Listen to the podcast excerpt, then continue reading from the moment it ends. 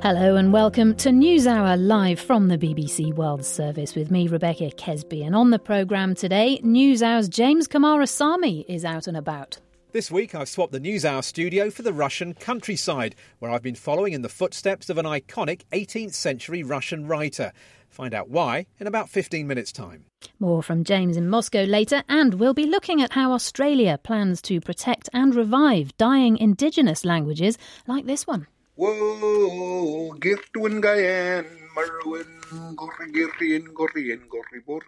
Reviving lost languages in New South Wales later on. But uh, we begin in the Middle East because after a bitter feud lasting a full decade, rival Palestinian factions Hamas and Fatah say they've come to a deal over the governing of the Gaza Strip.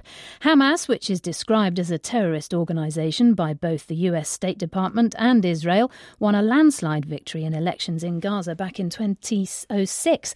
The following year, it wrested full control of the territory from Fatah, which controls the Palestinian National Authority in the West Bank, and relations between the two groups have been dire ever since. But with the help of Egypt, they've now managed to negotiate an agreement which was signed today in Cairo. A senior Fatah leader in the Gaza Strip, Zakaria Al confirmed the signing of that deal. We reached an agreement at dawn today regarding all the issues we had been discussing during this current round of talks in Cairo, and nearly all the issues on which we had differences have been settled. Well, Mr Al Agha said that uh, Palestinian citizens would see the benefits after the details had been finalised. All the measures under discussion should be resolved very shortly, whether they're in regards to government employees, electricity, or other issues. There will be a breakthrough soon, and the citizens of Gaza will feel the results of this agreement. So, how might this deal change things more widely in the Middle East? And will Fatah's resumption of a partnership with Hamas help or hinder the stalled peace process with the Israelis? Joining us live on the line now is our chief international correspondent, Lyse Doucet. And uh, Lyse, first of all, um, let's try and get a bit more detail on exactly what has been agreed, because it seems that Fatah will take over the civilian control of Gaza, but Hamas, it seems, will keep its military wing. Well, that is exactly one of the issues that we're still waiting to hear details on. You heard the Fatah representative, he said all the issues, and then he said nearly all the issues. Let's go by what they have announced in Cairo. The two sides say they have agreed on, and that is that when it comes to what is essentially the only real crossing, aside from the, Israeli, heavily controlled Israeli crossings, the only exit for Hamas, the residents of the Gaza Strip with the outside world, is the Rafah crossing with Egypt. By November the 1st, Hamas's own security uh, security forces will have left that crossing and will be replaced by the presidential guards of the Palestinian Authority. In other words, it will underline that there is only one security force and it is under the overall Palestinian Authority. And there was a statement to suggest that those forces would spread to other parts of the other of the edges of the Gaza Strip. We also heard that, yes, as you mentioned, the administrative control, which will be hugely important. He mentioned the electricity shortage. Gazans are living with about two to three hours of electricity a day. And that has an impact not just on uh, Gazan homes, the hospitals don't have enough electricity, so people's, uh, people's health is being affected. Cars don't enough have enough fuel. The United Nations has been urging all sides to try to end the rift. And this is what we think has pushed Hamas to finally negotiate. But the question you mentioned 25,000 men under arms in the Gaza Strip, the military wing of Hamas. President Mahmoud Abbas of the Palestinian Authority has said, We don't want a Hezbollah, in other words, an independent armed group operating in Gaza. But so far, we haven't heard. In fact, Hamas has said, We are not going to disband our military wing, but we work, will work more closely with the Palestinian Authority. Will that be enough? Certainly not for Israel. And so when Hamas took over the running of Gaza, it did seem, didn't it, Lyse, to be crossing into the mainstream, trying to look a bit more like a legitimate political party. Is this a retreat then for them or on the political process? And if so, where does that leave relations with Israel? Because they have been prepared to speak to Fatah, but if Fatah's now in partnership with Hamas again, does that strain relations again with the Israelis? Well, I remember the elections in 2006. Fatah and indeed the outside world, including the United States, was shocked that Hamas had won these elections. And so the talk was let them bring them into the democratic process, let them show that they can be a legitimate governing force. By the next year, however, they had completely taken over the Gaza Strip. And for the last decade, there has been that rift. Now, since that time, Hamas has constantly been under pressure to change its founding charter, which still talks about the, the, destruction of the State of Israel. The listeners may remember that they made some changes to that charter um, in the last year. It was seen as a huge breakthrough by Hamas, but still fell short for Israel. So there's still a big question mark about Gaza, whether it is a resistance movement or a governing movement. It says it is both, because bear in mind that the so called peace process between Israel and the Palestinians is basically going nowhere. So Hamas feels, why should we then uh, give in, give up all of our rights or our, our, bargaining positions if, in fact, that process is going nowhere? And you mentioned earlier the question, will this help the negotiating process? Well, no, because Israel does not want to sit at the same table with Hamas. And the United States in the past and I've heard this from Palestinian officials, has tried to stop any reconciliation between Hamas and the Palestinian Authority. It wants them to be brought in to stop, to end its armed wing, to change its charter, to accept the legitimacy of the State of Israel, and it shows no sign of doing that yet, even though it has said it wants to basically run the Gaza Strip, wants to be part of the Palestinian Authority. It doesn't. It's not a movement like Islamic State and the other extremist groups. Okay, great to speak to you. Thank you so much. That's our chief international correspondent live on the line, Lyse Doucet. Now, within the next couple of days, President Trump is expected to announce whether he will certify the 2015 Iran nuclear deal, which was put together under President Obama and which is supported by China, France, Russia, Germany, and the UK. It stipulates that Iran will will freeze its nuclear program and allow greater international scrutiny of its facilities in exchange for lifting of sanctions. President Trump is famously critical of this deal, which he's described as a disaster, amongst other things. Well, last night, the former EU foreign policy chief, Lady Ashton, who helped negotiate that deal, told the BBC's diplomatic correspondent James Landale that the agreement is working and warned the US against trying to bolt on any new conditions. This is an agreement that is working. It's an agreement that does what it says on the tin. It doesn't try and do more. There are other issues, plenty of them, to be dealt with. But it does tackle the issue that it was asked to deal with. And that needs to be understood and recognised in Washington. And hopefully from there, they'll carry on with it. But Donald Trump says it's not working, that it's a one sided deal, and particularly it isolates Iran's behaviour on the nuclear issue from all the other stuff it's doing in terms of its regional aggression. Doesn't he have a point there? Well, the UN Security Council mandate, which I dealt with and was under, was very clear, which was to give people confidence in the peaceful nature of Iran's nuclear program. There are plenty of other issues that concern people about Iran, but that was not what this agreement was about. The agreement does what it says and therefore should be allowed to continue. If Iran is shown that the president is not prepared to recertify, it then goes to Congress, and depending what they do, there will have to be then decisions made by the other countries and so on. But it starts to look pretty messy, and it's harder to imagine that you could then bring people to the table to say, okay, we need to talk about other issues now. Is it possible for Donald Trump to refuse to certify the deal and for the deal to survive? As everyone knows, this is not a bilateral agreement. It's an agreement that involved the permanent members of the Security Council plus Germany. It began as three European nations, Britain, France, and Germany, a long time ago.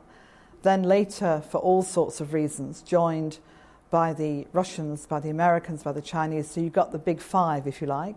And so the other countries have a huge stake in this and a huge stake in seeing the agreement continue. So the question is whether the pressure that they can put on will enable America to stick with an agreement.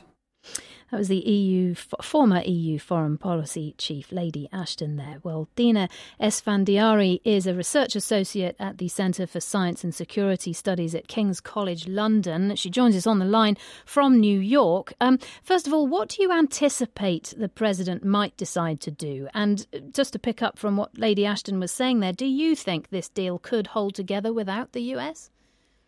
So I think that uh, President Trump has made it very clear that he isn't going to certify the deal. So I think that's what the entire international community right now is expecting to happen.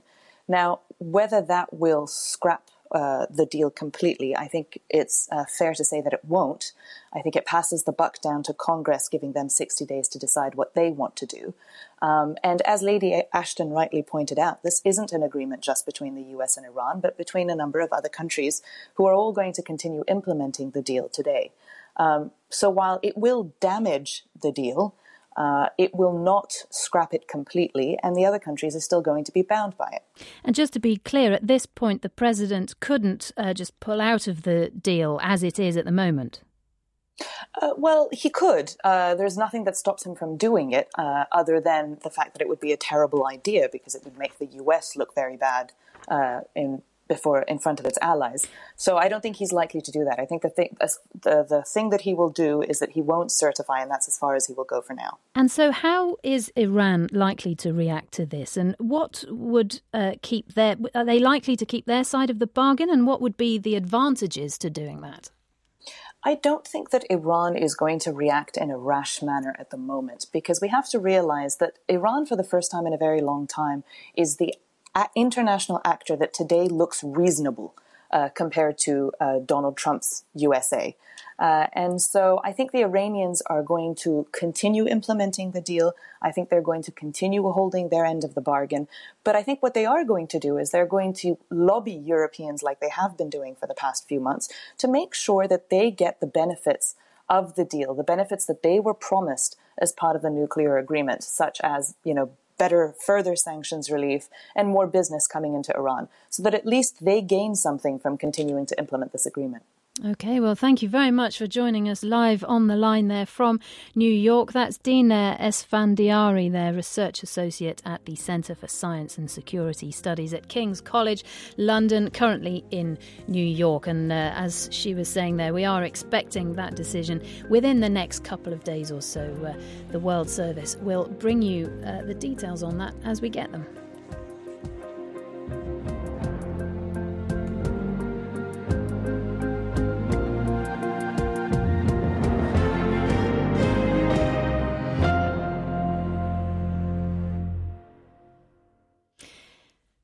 Still to come on NewsHour in the latest of her essays ahead of the 19th Chinese Communist Party Congress next week. Our China editor, Carrie Gracie, reports on the growing political repression in the country. In a return to the tactics of the Mao era, many prisoners of conscience are required to recant their beliefs in stage managed confessions broadcast on TV news. Some even accuse foreigners of turning them into pawns against China.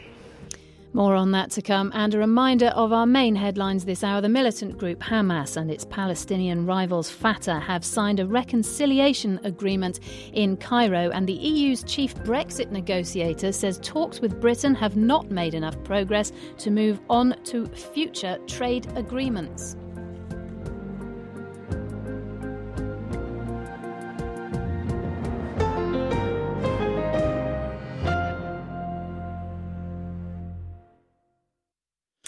This is NewsHour from the BBC with me, Rebecca Kesby in London, and James Coomarasamy in Moscow.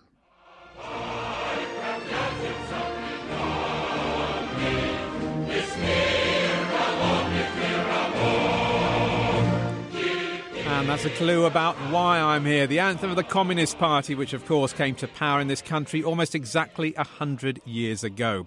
Well, as Russians prepare to mark the centenary of the October Revolution, a politically complex uh, occasion in this post communist era, I've been finding out what they think of a leader who helped to define the last century, Vladimir Lenin, and one who's already making his mark on this century, Vladimir Putin.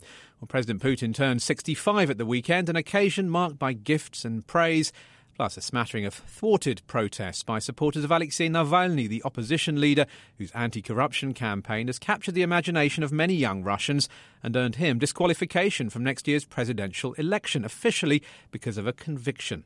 Well, Mr. Putin is yet to announce that he'll run, but few doubt he will or that he'll be re elected. But is his magic formula of projecting power abroad and bringing order at home starting to wear thin? With lower oil prices and Western sanctions placing strains on Russia's economy. Well, I've been trying to find some answers this week on a journey that begins in the president's home city of St. Petersburg with some history and a rain drenched poetry reading. What you can hear is an epic pre revolutionary Russia prose poem being read out. This is. Uh, Alexander Pushkin's Yevgeny Onegin, and it's just a member of the public reading it in a, a tent here at a spot that is absolutely key to the Russian Revolution of 100 years ago. Revolutions, I should say, because this is where Vladimir Lenin came in April 1917 to the Finland station to give a rousing speech in the year of two revolutions.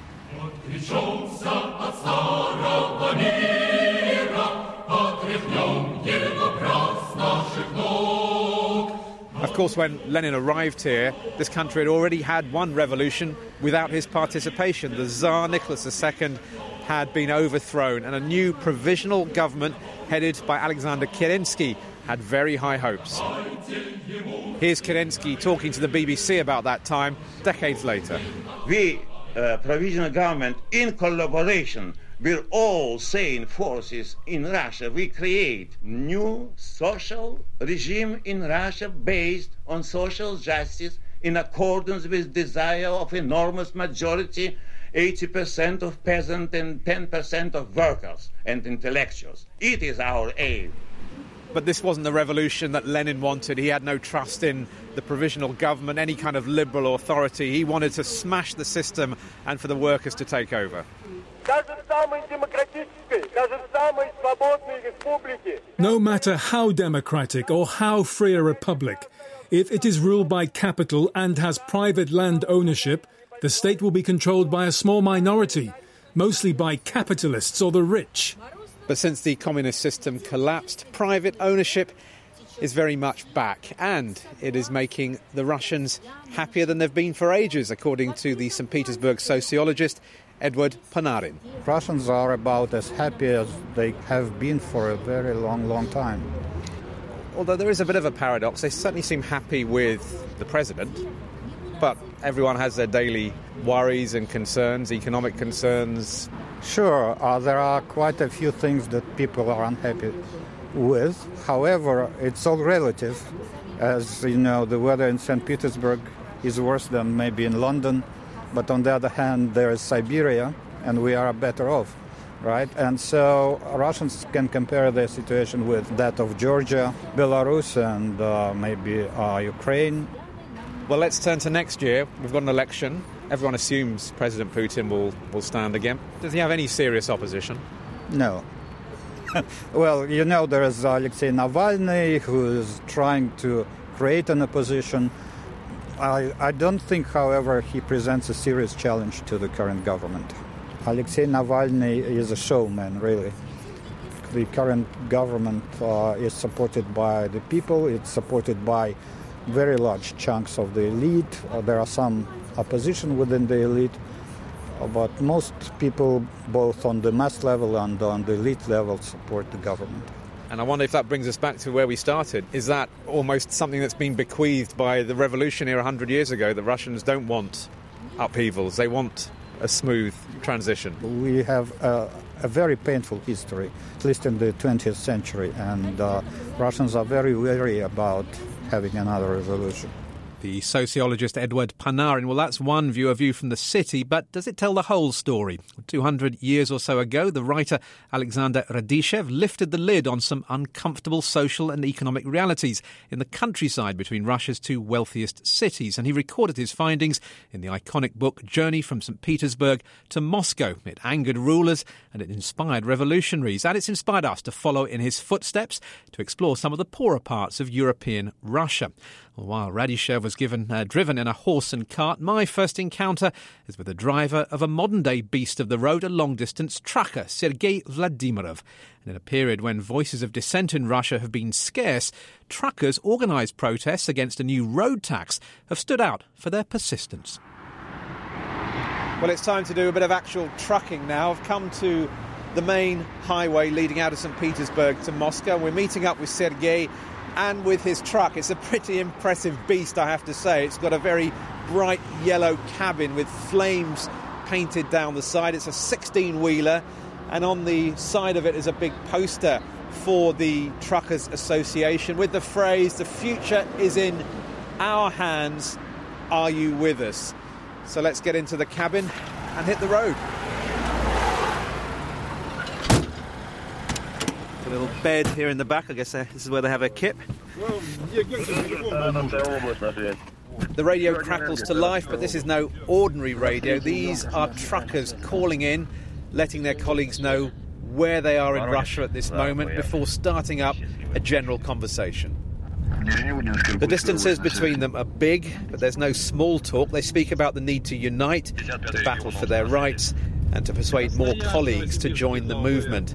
There are risks involved in these protests. Sergei tells me that he could lose his driver's license as a result of his actions.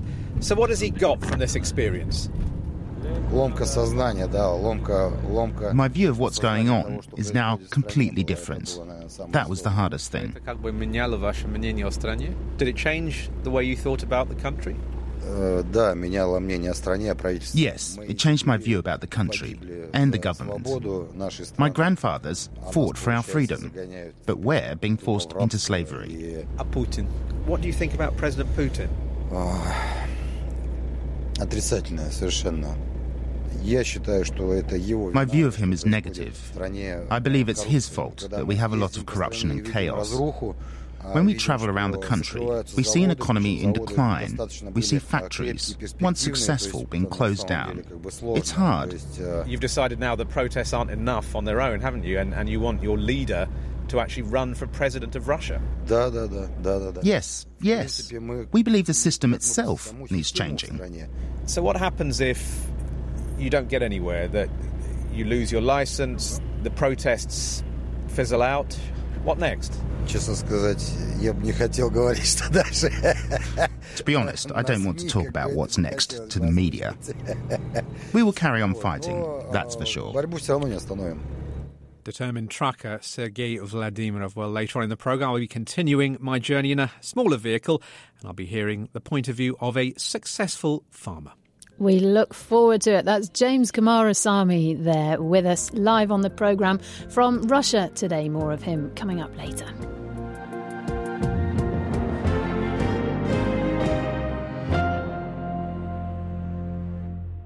You're listening to a podcast edition of NewsHour, available twice each day, straight after the live edition of the programme. And if you're enjoying this, then you know you can uh, take a look at other podcasts from the BBC World Service.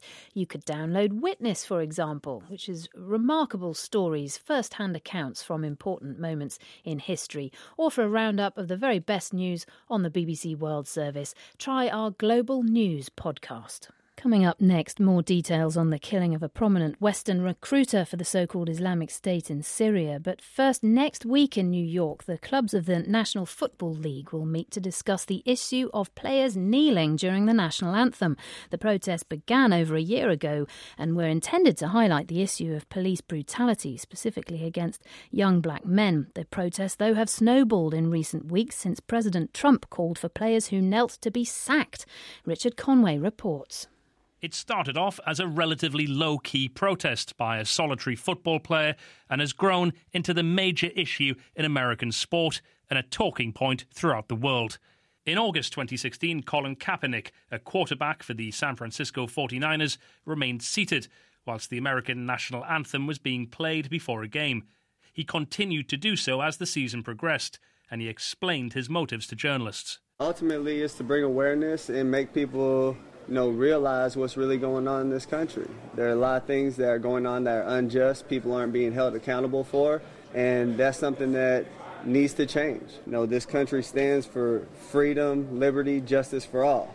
and it's not happening for all right now. Specifically, he was protesting police brutality and showing support for the Black Lives Matter movement.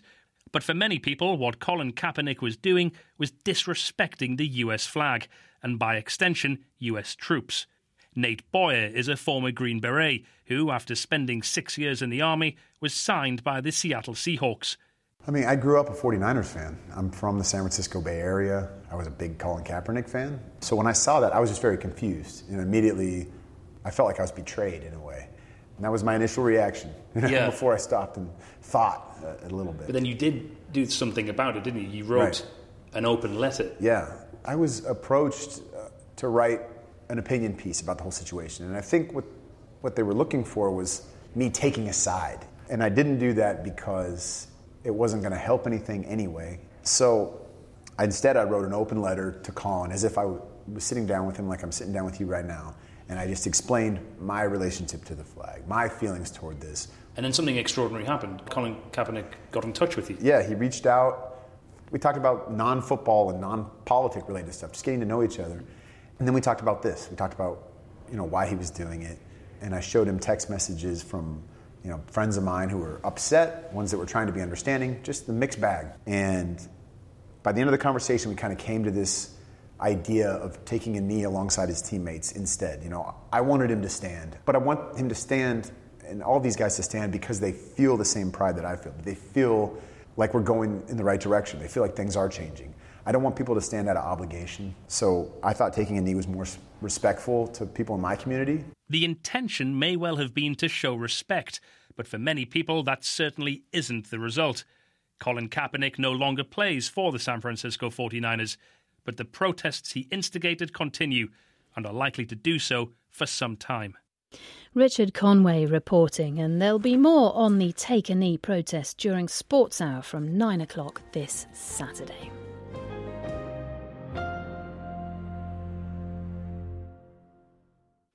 You're listening to NewsHour live from the BBC in London with me, Rebecca Kesby. A key Western recruiter for the so called Islamic State has been reportedly killed in a US drone strike in Syria. Sally Ann Jones didn't exactly fit the typical jihadi profile. She was a blonde 48 year old former punk rocker, but she became one of the most persuasive recruiters for ISIS, luring Western women to Syria, posing with Kalashnikovs, plotting terror attacks in the UK. Perhaps most controversially, taking with her her son to join the Islamic State group in Syria. Well, let's get more details on this with our security correspondent, Frank Gardner, who joins us now. Um, Frank, first of all, what do we know about the circumstances of this? We only know what's being reported, and I think it's important to say it's not confirmed. No one is coming out categorically to say it's been confirmed. Why? Because without actually gathering DNA evidence on the ground, which is impractical because the drone strike that is believed to have killed her back in June took place inside ISIS controlled territory, and it's not possible, or it would be hugely risky to get a team of investigators onto the ground, uh, risking their own lives to do that. But certainly, US sources are quoted as being pretty certain that they have killed her in June in a drone strike.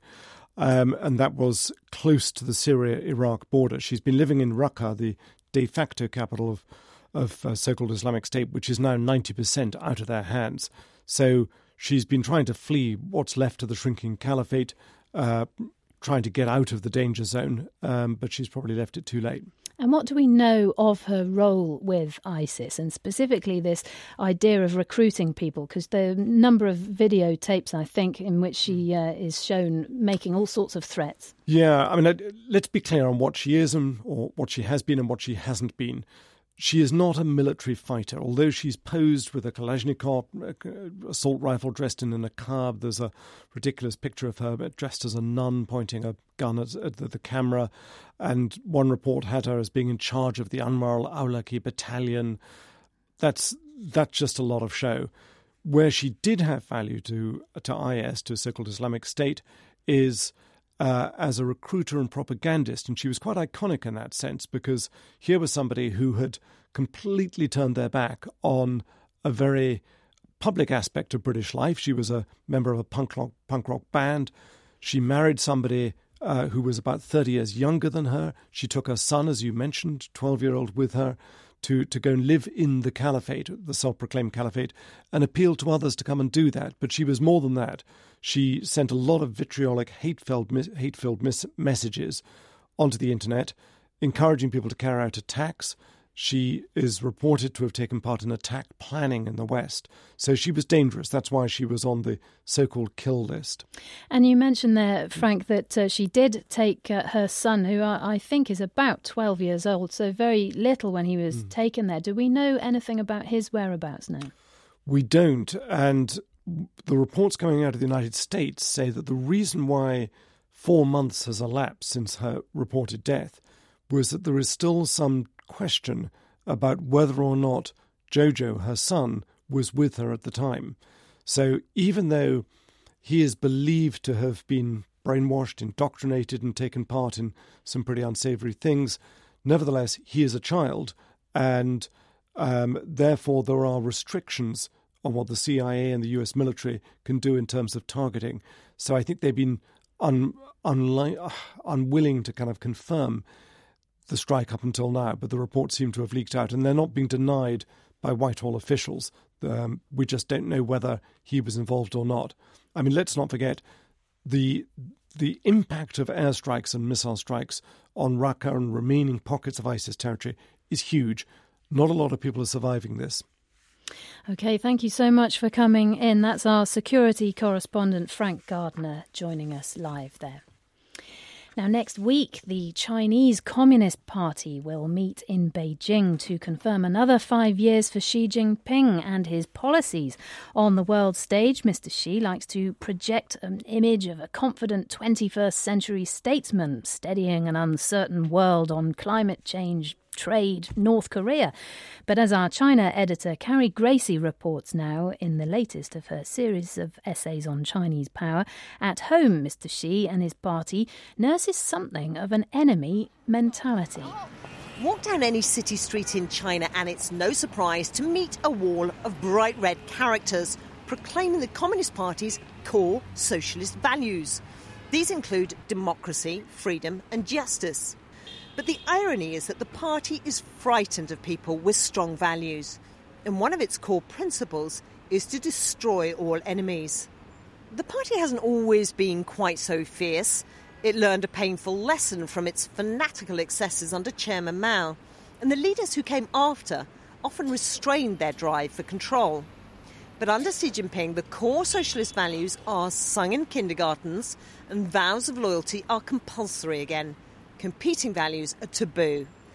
The result is a China safe for those who pay lip service to slogans, but unsafe for those whose real convictions might provide a rallying cry for opposition or make the party's values look hollow. Even raising awareness of sexual harassment can be an offence, or writing history if it conflicts with the party narrative. Labour activists are in trouble, Christians, Muslims, oh, and lawyers, despite Xi Jinping's insistence that China must be ruled by law. And it's no longer enough now for the party to lock such people up. In a return to the tactics of the Mao era, many prisoners of conscience are required to recant their beliefs in stage managed confessions broadcast on TV news. Some even accuse foreigners of turning them into pawns against China. It is sobering to see a generation of brave lawyers who've withstood much over the years reduced now to denouncing former colleagues and begging for mercy. But destroying a civil society like this ensures that China's only alternative to communist rule would be chaos.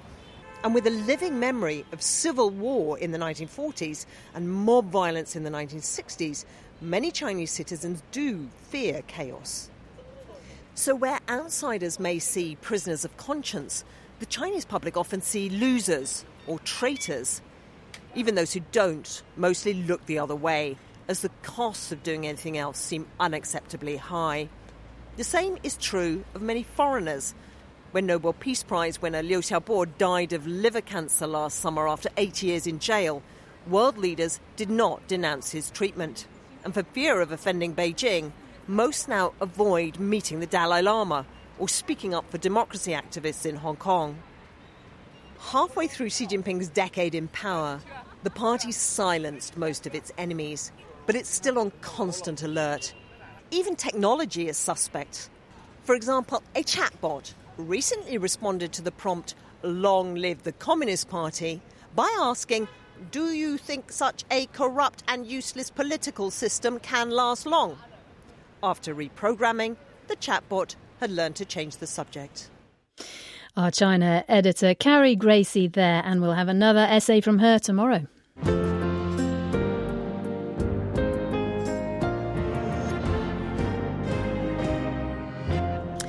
Australia now and a new attempt to protect and resurrect dying Aboriginal languages. The New South Wales government, regional government, has introduced an Aboriginal languages bill pledging to help communities revive ancient languages that are in danger of being lost forever. Dr. Raymond Kelly from the University of Newcastle, who is himself an Aborigine, told me why he welcomes the move. There's somewhere near six, seven hundred languages in, in the entire continent of Australia. So the challenges are going to be great because lots of the material that we're dealing with in terms of recordings is very uneven. In some places, we've got people recorded on uh, sound files. In other places, it's just sketch material from people uh, writing language descriptions.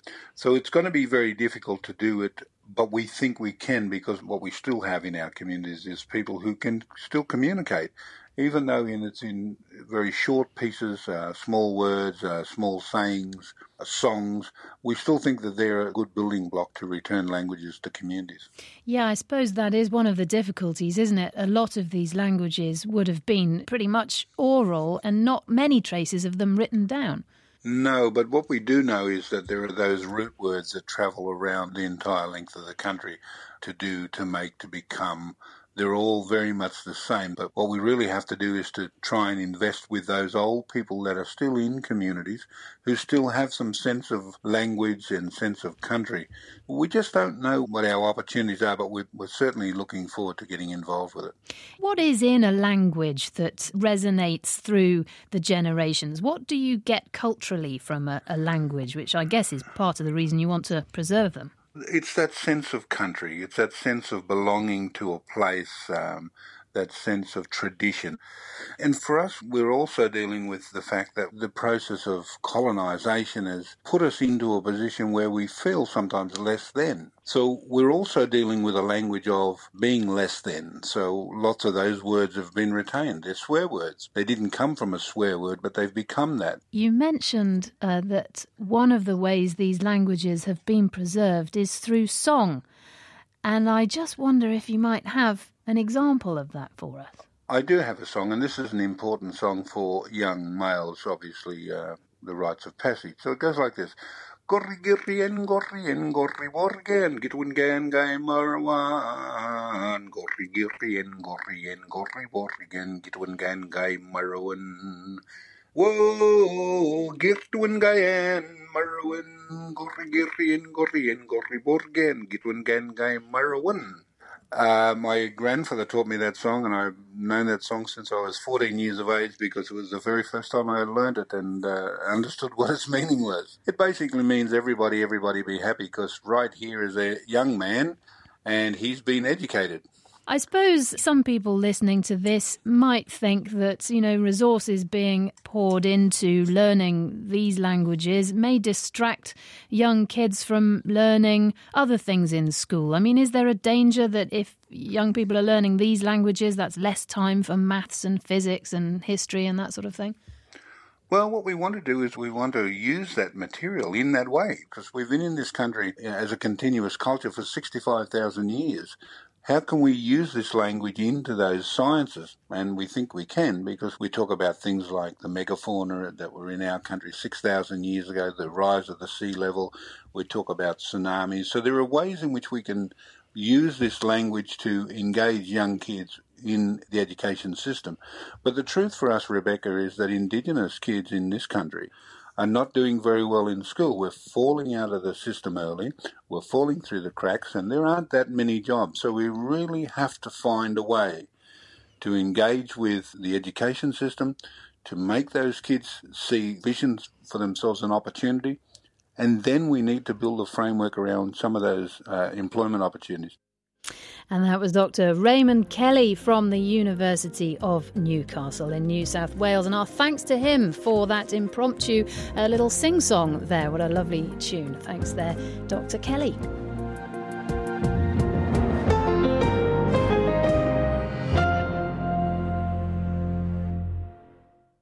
And uh, let me just bring you some news that's been breaking in the past half hour or so. The United States is withdrawing from the UN Cultural Agency, UNESCO, citing concern over finances and anti Israel bias.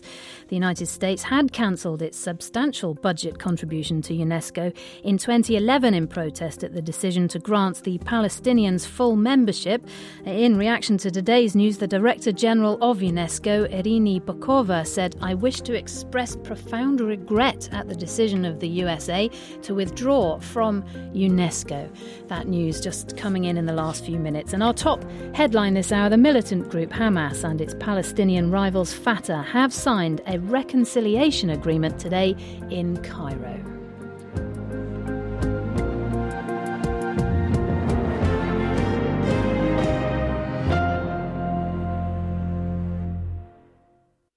This is Rebecca Kesby with NewsHour live from the BBC World Service in London, and we can head straight back now to Moscow again, where we find James Coomarasamy. Jamie, what have you been up to? Thanks very much, Rebecca. Well, that's right. I've been travelling this week between Russia's old capital, St. Petersburg, and its present day one, Moscow, and I've been following a route taken by the writer Alexander Radishchev on an iconic journey of social exploration around two centuries ago. Earlier on in the programme, you heard from me in a 12 ton truck trundling along the main highway.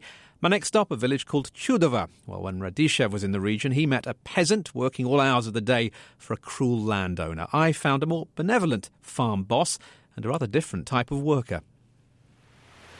Well, having spoken to the guys who transport goods around Russia, let's uh, talk to someone who produces goods. I've come about two hours south of St. Petersburg. I'm in a huge greenhouse. It's pouring with rain outside, you can probably hear. And workers on this farm are clearing away the last of the season's tomato plants. Now, if you listen closely, you can hear that they're not speaking Russian, they're actually speaking Mandarin because these are Chinese migrant workers. In fact, most of the people who work here come from other parts of the world. So, what are the challenges? What are the advantages of being a farmer in modern day Russia? Let's talk to the man who runs this farm and owns it, Clement Petrovich Pak. In the past three years, we've had huge growth. We're producing a lot more than before. In fact, we can produce as much as we like. The ban on imported agricultural products has really helped us. you have a lot of Chinese workers here. Why is that? Well, that's because there aren't enough people here. You can see this greenhouse. Imagine that we have 400 greenhouses like this, and the nearby village only has about a thousand residents, including the elderly. And what do the local people make of all these migrants? they love them. They say, Well done, chaps. Without you, we wouldn't have any tomatoes or cucumbers here. So, do the Chinese work better than locals? They are paid by the piece. Look, they're away from their family. They have come here solely to earn money. At 6 pm, a local worker would end his shift and go home to his family and his children. The Chinese would say, Why don't I work another two hours and earn more? And here, a Chinese worker earns nearly $800 a month on average. And what kind of profit are you making? In good weather, our profits reach 30 or 35 percent. But then we've invested nearly $6 million. You see, we had the confidence and decided to bite the bullet. And nearly 10 years later, here I am, still at it. To be honest, it's very hard work. But what can you do? You've got to carry on. Farmer Clement Petrovich Pak. Well, joining me to discuss some of the things I've uh, heard about on the first part of my journey, we have the Russian political scientist Tatiana Vorozheikina from the Moscow School of Social and Economic Sciences, and Mikhail Fishman, who's former editor in chief of the Moscow Times, currently presenter on the independent television channel TV Rain. Welcome to the programme, both of you. Tatiana, first of all, what are the, what are the social implications of, of this farming model we just heard? Well, I would say that this is a good example of two things. First, of good of a positive impact of uh, counter sanctions introduced by the Russian government, because it uh, it uh, made uh, farming produce grows, uh, but at the same time we see a sort of enclave agriculture. It doesn't involve local people because this um, farmer he involves and he uses mainly the workforce of Chinese migrants and uh, he sells his produce in the big cities and in Chudovo. So this is kind of uh, kind of enclave agriculture we could see in Latin America at the beginning of the last century. Mikhail Fishman, the sanctions have had a positive effect on farmers, it would seem, but or the counter sanctions, should we say, the, the measures the Russian government introduced. What about the rest of the economy? Well, indeed, uh, import substitution in farming did did work, and uh, um, farming grew uh, significantly. Significantly, I even know some some friends of mine uh, switched to producing cheese, uh, f- for example. But unfortunately, um, this um, boost in farming uh, does not reimburse repay the price that the Russian economy has paid for being excluded from global economy due to Western sanctions imposed on Russia uh, in 2014. And if we look at numbers, we will see that uh, yes, Russian economy has adapted somehow to to the sanctions this year. It has shown starts showing some signs of growth, but it's still very low, below one percent. The expectations for next year uh, well, the Ministry of Economic Development expects 2% growth. Some other experts expect uh, 1.5, 1.6. It's still far below uh, the average world growth. So that means that Russia will still keep falling behind the whole world. And, and Tatiana, as far as consumers are concerned, they're not seeing lower prices, are they, despite all this extra supply coming from farms? It's not an extra supply because this is just a substitute uh, for the supply uh, cutted uh, from the uh, imported goods.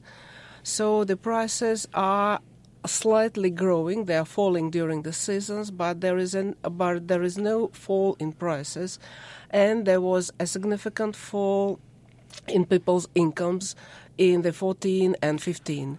So that's why people uh, uh, there is uh, well economy uh, agricultural economy is growing, but there is no corresponding consumer demand for it. Let's turn to what we heard earlier in the program that the truckers and their protests, which were, were pretty big a couple of years ago, but seem to have lost momentum, haven't they? I mean, they're talking about this this extra fee that's being charged on roads, and that, that talks a bit about the problems of infrastructure that Russia has. Yes, this was an idea to uh, collect an extra fee from the big trucks, which are mainly transport these agricultural produce to big cities from the farmers, and which is uh, which is also reflected in higher prices for the final consumers.